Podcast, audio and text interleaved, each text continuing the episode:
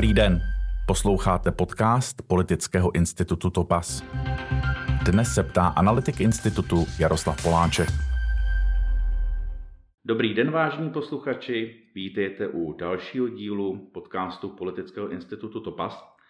Dneska je mým milým hostem Niko Hořejš z agentury STEM, který má na starosti výzkum mezinárodních otázek. Pane Hořejši, děkuji, že jste si udělal čas na nás a na naše posluchače. Děkuji za pozvání. Já se zeptám na začátek na to, co mě vlastně zajímá nejvíc, když jsem si čet eh, výzkum STEMu, který jste publikovali na konci dubna eh, letošního roku a který se týká evropského předsednictví, eh, tak jsem si říkal, co skutečně bude tím tématem toho českého předsednictví, respektive co si lidé očekávají, jaké téma bude českého předsednictví, které začíná vlastně za chvíli, to je od 1. 1. července. Tak jaké si myslíte, jaká si myslíte, že budou ta očekávání? Já bych přece na začátek předeslal, že ta očekávání nejsou uh, příliš velká. Uh, Evropská unie, ačkoliv se to zdá z různých hádek hospodských, uh, českou veřejnost zase tak moc nezajímá. A proto předsednictví taky bereme trochu jako nějakou vedlejší externí věc, která se nás tolik nedotýká. Ale kdybychom přece měli říct to očekávání těch, kteří se trochu aspoň zajímají, vědí, že předsednictví bude, tak e, je to ekonomická situace Ukrajina a energetická soběstačnost nebo energetická bezpečnost. To jsou témata, která tam poslední dobou hodně narostla, která hodně lidí vystrašili nebo kterých se hodně obávají. A vždycky, když jsme trochu vystrašení nebo vždycky, když se něco děje ve světě, tak tato část veřejnosti doufá, že Evropská unie se za nás postaví, že nás bude trochu bránit, že udělá nějaký val mezi námi a tím zlým světem venku. Mm-hmm. Ještě než se dostaneme k tomu výzkumu jako takovému, vy jste říkal, že ne mnoho lidí se zajímá o to české předsednictví, vzhledem k tomu, že je to vlastně za měsíc. Uh, o, o, jaké, o jaké části veřejnosti se bavíme? Kolik, kolik lidí ví dneska a vnímá, že Česká republika bude předsedat Evropské unie? Tak eh, z těch našich dat vychází, že tak mezi 50 a 60% lidí eh, ví, ale to ví si musíme dát hodně do uvozovek. To mhm. znamená, že třeba si nepletou, a nevím, předsednictví se zahradnictvím. A když dlouhodobě sledujeme různé otázky typu evropské fondy, evropský rozpočet a tak dále, tak víme, že těch lidí, kteří opravdu jako trochu tuší, o co se jedná, je tak 10-15% ve společnosti do 20%, pak je nějakých 20-30%, kteří tedy to zaslechli nebo třeba hmm. vědí, že eh, se to týká Evropské unie. No a pak je zbytek společnosti, která skutečně ke kterým se dostanou jenom takové ty zprávy typu um, Evropa nám zakázala rovné banány nebo uh, nebudeme moci nož, nosit nože do lesa. Jo. Skutečně, a to se bohužel týká docela i dost eh, veřejnosti, která je proevropská, mm. že tyhle ty konkrétní historky, tyhle ty střípky drobné, Eh, se tím informačním šumem lépe proderou a dostanou se i tady k té části společnosti. Hmm. Umíte to porovnat s tou situací, která byla, to už je spousta let, v roce 2009 jsme naposledy předsedali Evropské unii, eh, Kdybychom se vrátili v tom čase do toho prosince 2008, protože jsme předsedali do 1. ledna, jestli si to dobře pamatuju, eh, je ta situace jenom vzhledem k tomu kvantitativnímu, vzhledem k tomu, jak jaká část veřejnosti vnímá to evropské předsednictví? Je ta situace lepší nebo horší? Nás překvapilo, že je dost podobná. Hmm. Že vlastně jsme čekali, že tam to bylo první předsednictví, přeci jenom Evropská unie byla populárnější v té době, že, to, že teďka ty čísla budou nižší, ale zdá se, že prostě toho předsednictví si všimneme. Mm-hmm. Ostatně eh, dlouhodobě se nám ukazuje z těch dat, že co Čechy trápí nejvíce je pocit, že si neumíme prosadit svoje v Evropské unii, mm-hmm. že tam nejsme slyšet. To znamená, proto se nám to předsednictví líbí, proto je to něco sympatického pro nás. Mm-hmm.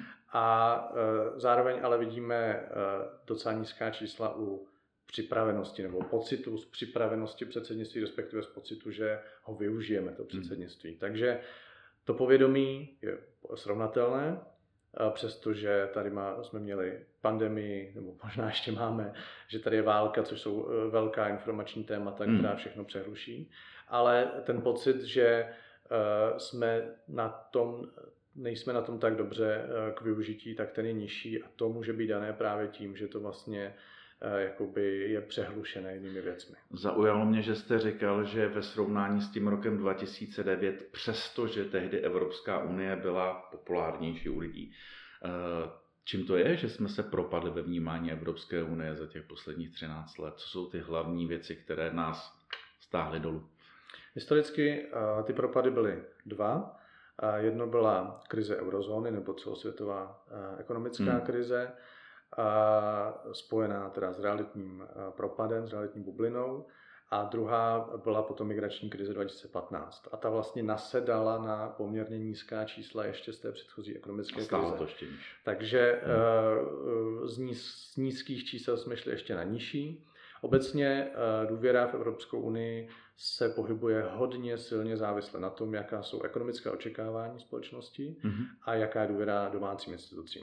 V podstatě skrze to vidíme všechno ostatní a je těžké někomu eh, prodávat evropskou politiku nebo Evropskou unii, když si myslí, že nic nefunguje a navíc ho čekají hodně těžké časy. A proto jsme viděli v posledních letech nárůst eh, důvěry v Evropskou unii nebo v evropský projekt obecně a, a to bylo přesně s tím, jak vlastně rostla ekonomika, jaká byla, jak byla hmm. konjunktura. Teďka naopak zase ty čísla očekávání ekonomických jdou hrubě dolů, takže eh, se bohužel to předsednictví nestane asi dalším jakoby podpořením evropského sentimentu eh, českých občanů. Zpomalení poklesu možná. A možná bychom mohli představit ten výzkum, nebo respektive, co STEM dělá pro vládu, protože já jsem říkal, že se bavíme o té poslední publikované části, která se sbírala v únoru 2022, to znamená ještě předtím, než vypukla válka na Ukrajině. Mohl byste jenom rámcově představit metodologii a co vlastně děláte pro vládu? Uh, tak my jsme vlastně ještě společně s dalšími uh, analytickými organizacemi se zapojili do sou, celé soustavy výzkumů, které mají pomoci vlastně připravit předsednictví jak věcně, tak komunikačně. A v rámci toho jsme eh, pro úřad vlády sbírali data o tom, co by Češi chtěli eh, od předsednictví, jak, jestli ho znají, neznají, eh, vůči čemu má nějaké výhrady a taky, jak se staví k takovým těm kontroverzním otázkám typu dekarbonizace ekonomiky, typu migrace a podobně. Jenom bych podotknul, že ten data o vnímání Evropské unie právě sbírá už velmi dlouho, podrobně od našeho vstupu takže máme hodně čísel ke srovnání. A zároveň jsme v roce 2018 rozhodli, že to téma Evropské unie je pro nás hodně důležité, tak jsme z vlastních peněz udělali velkou studii značka EU, kde jsme se podívali hlouběji do toho, vlastně, kde jsou ty příčiny, kde je zakopán pes, proč to vnímáme, nevnímáme tak, jak to je. No a taková hlavní linie, kterou jsme odhalili, je, že vlastně na rozdíl třeba od jiných zemí, Češi si v hlavě oddělili od sebe Evropu a Evropskou unii. Pro nás jsou to dvě různé věci. Evropu máme velmi rádi, chceme spolupracovat, dokonce chceme v Evropě spolupracovat, i když by to třeba bylo na úkor našich vlastních národních zájmů nebo našeho vlastního zisku. A dokonce, když se zeptáte českých občanů, tak by si představili i něco jako nějaká konfederace evropská, takový velmi jako solidární projekt. No ale Evropská unie už pro nás se stala v podstatě takovou karikaturou, je to jenom ten, je to ten Brusel. je to ten zlý úředník Bruselu, je to ten člověk, který prostě nic nedělá, jenom produkuje různé papíry a formuláře. Hmm. A e, bohužel tady ty dvě věci se od sebe oddělily, takže víceméně e, velká část společnosti nechápe, že Evropská unie je nástroj, že to není nějaký konečný cíl a že to je nástroj, jak ta Evropa má spolupracovat. To bude ještě hrozně dlouhá cesta. Já si vzpomínám, že před pěti lety Toplas organizoval konferenci, kde jsme měli experty na komunikaci z Brněnské fakulty sociálních studií a tam jenom, když jsme si promítli, jakým způsobem Evropská unie komunikuje, že každé to body, každá ta součást Evropské vlastně komunikuje úplně jinak, že tam chybí společná linka, že se vlastně jako nemůžeme divit tomu, jak je to rozbitý, rozprášený a že nikdo není schopný, schopen to vnímat, eh, to vnímat v celku. A předpokládám, že vy v tom výzkumu pokračujete, že to nebyl poslední výzkum, respektive poslední sběr dat eh, z toho února. A vlastně v tom únoru Eh, se v tom výzkumu objevila jiná témata, než jsou ta témata energetická, ta témata, která, která souvisí s válkou. Vy jste publikovali, že největší podporu mají témata eh, ze sociální oblasti. Mohl byste říct, která a vysvětlit, nebo respektive zinterpretovat, proč zrovna sociální oblast je to, co dneska Čechy nejvíc zajímá na evropském předsednictví? My budeme pokračovat v tom výzkumu.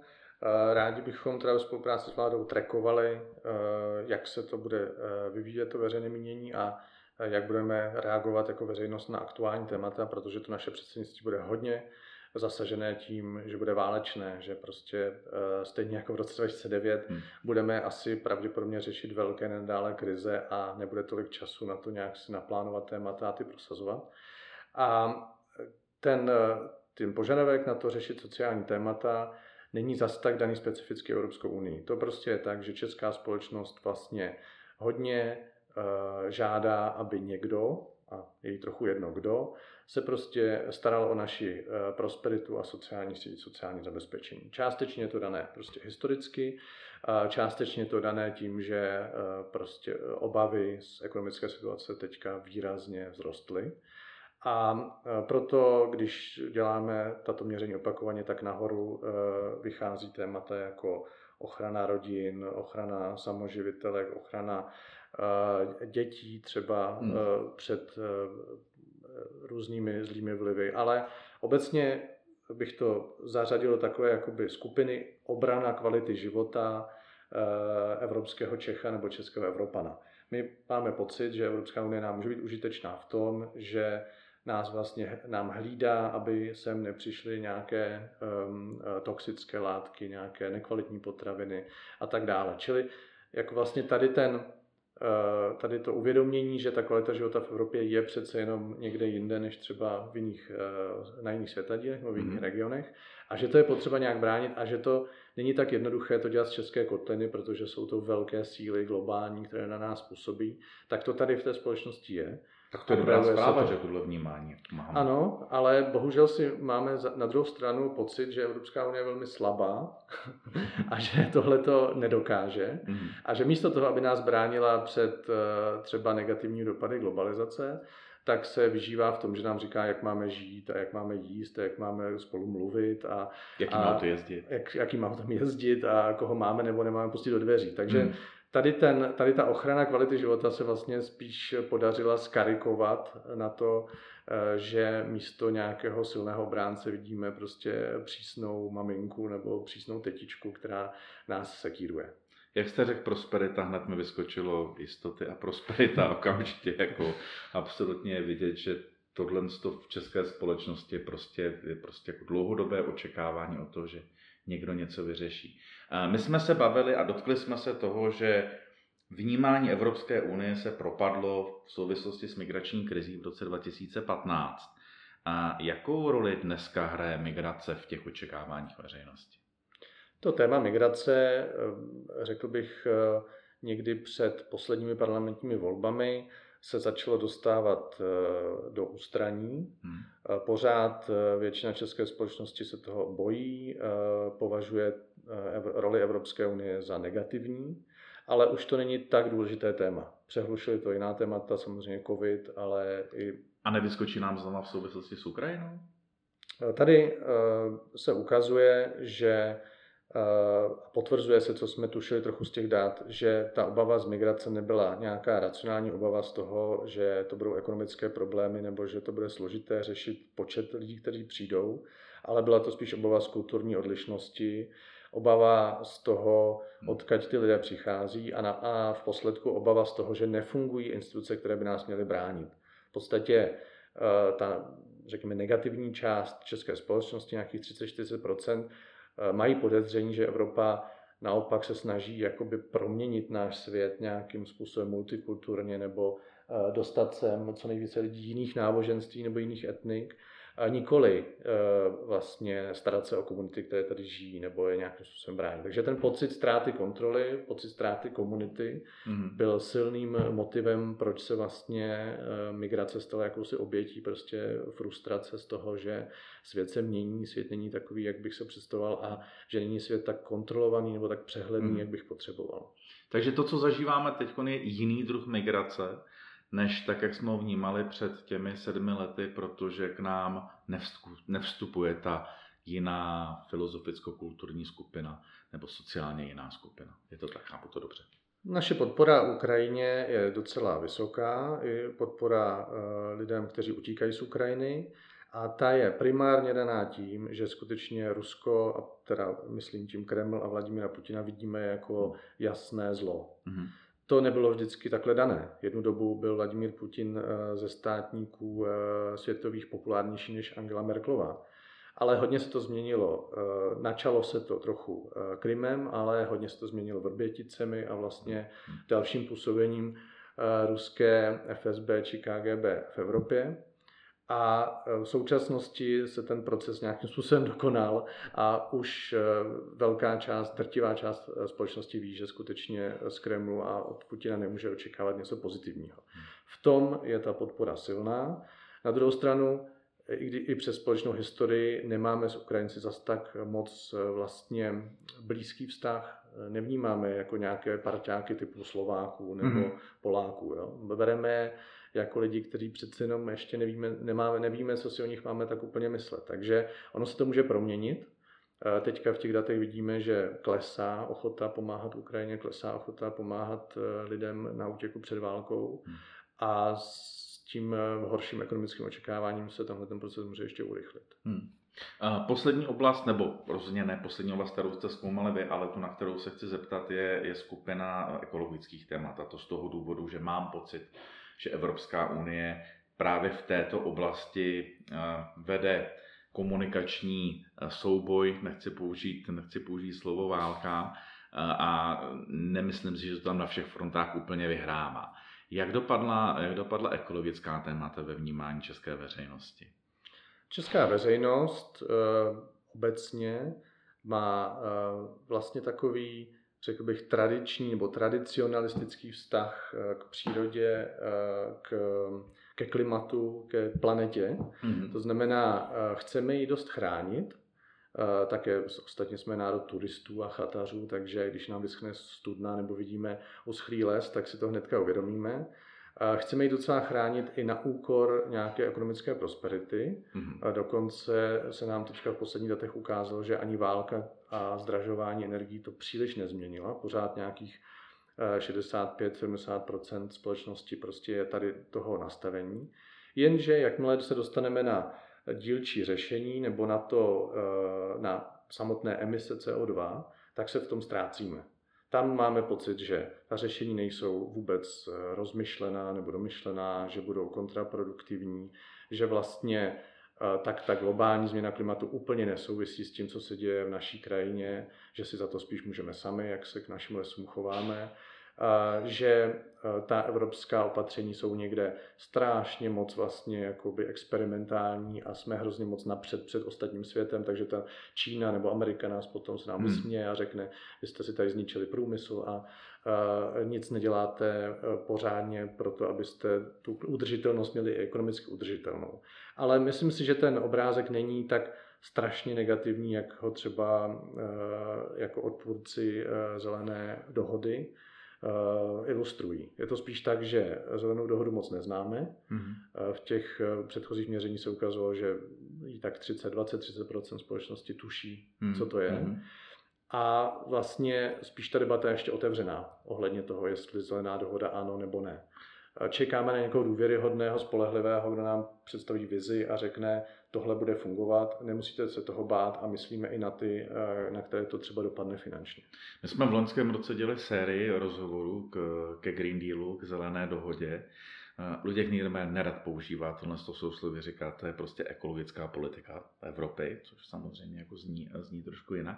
Tak jsem si v té souvislosti říkal, jestli to není podobný příběh jako mezi tou Evropou a tou Evropskou unii že si myslím, že přirozeně, a to konečně potvrdil, že to máte i v datech, že uh, máme rádi přírodu a chceme ji chránit. Pak je samozřejmě otázka, jestli v okamžiku, když ta, jste říkal, že dokonce jsme ochotní i za to něco platit.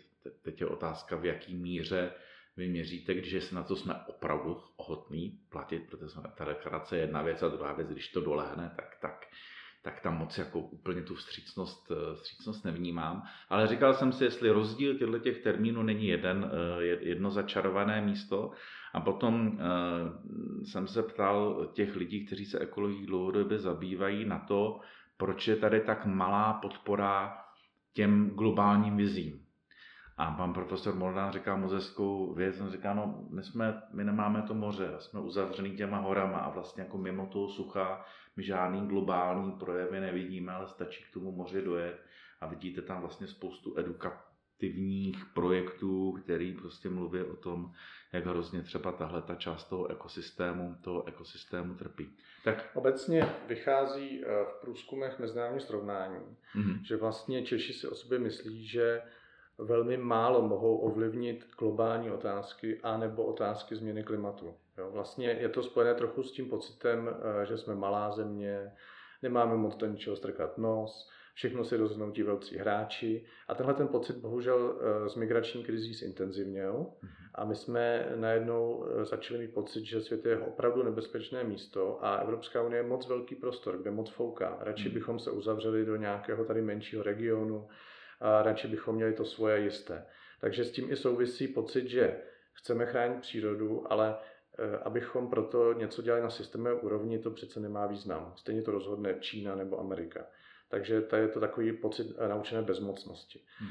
Zároveň si myslím, že Češi opravdu jsou e, v lecčemž ekologičtější. Vemte si třídění odpadu nebo starání se prostě o lesy, o lesní stezky. My tady jako vlastně ten vztah té místní přírodě dost budujeme a dokonce se říká v karikatuře, že když dojdete na konec světa, takže tam budou dva turisté a jeden z nich bude z Čech. Ale je pravda, že nějaký jako nějaký vztah k globálním otázkám je u nás dost slabý z toho důvodu, že máme pocit, že ten, ta planeta se na nás neohlíží a my jsme velmi malým hráčem. Hmm. To čekání na toho člověka, který by, nebo na tu osobnost, instituci, který by personalizoval to téma a dokázal vysvětlit, tak asi ekologie není, není jediná oblast. Vzpomínám, že v oblasti e-governmentu to bude úplně stejný, úplně stejný problém. A troufnul byste si na závěr odhadnout, byť chápu, že je to trošku věštní z křišťálové koule, eh, jak na tom budou Češi s vnímáním Evropské unie eh, v prosinci 2022, až skončí evropské předsednictví?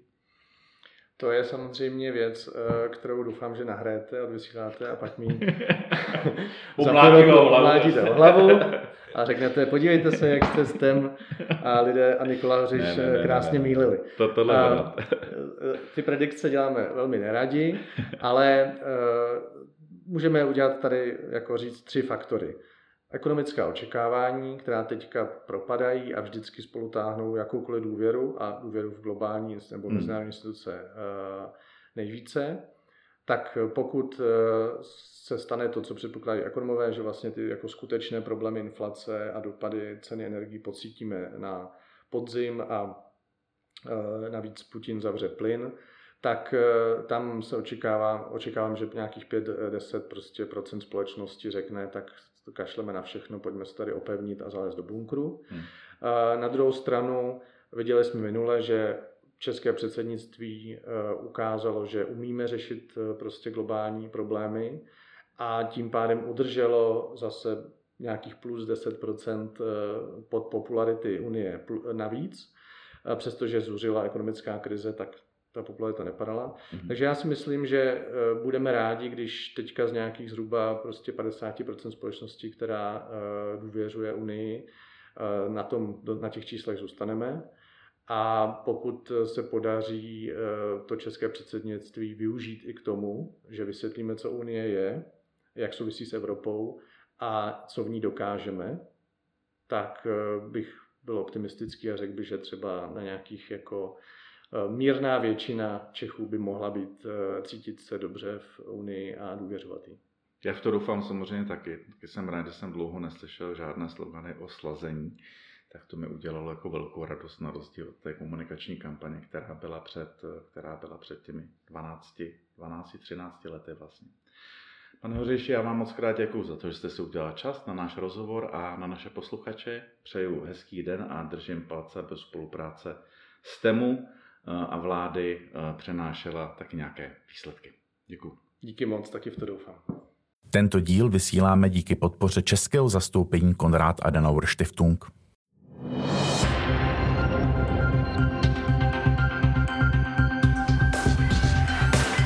Tento podcast se všemi díly najdete na všech hlavních streamovacích aplikacích a na webu Politického institutu Topas. Přihlašte se k odběru a nezapomeňte nás sledovat na Facebooku.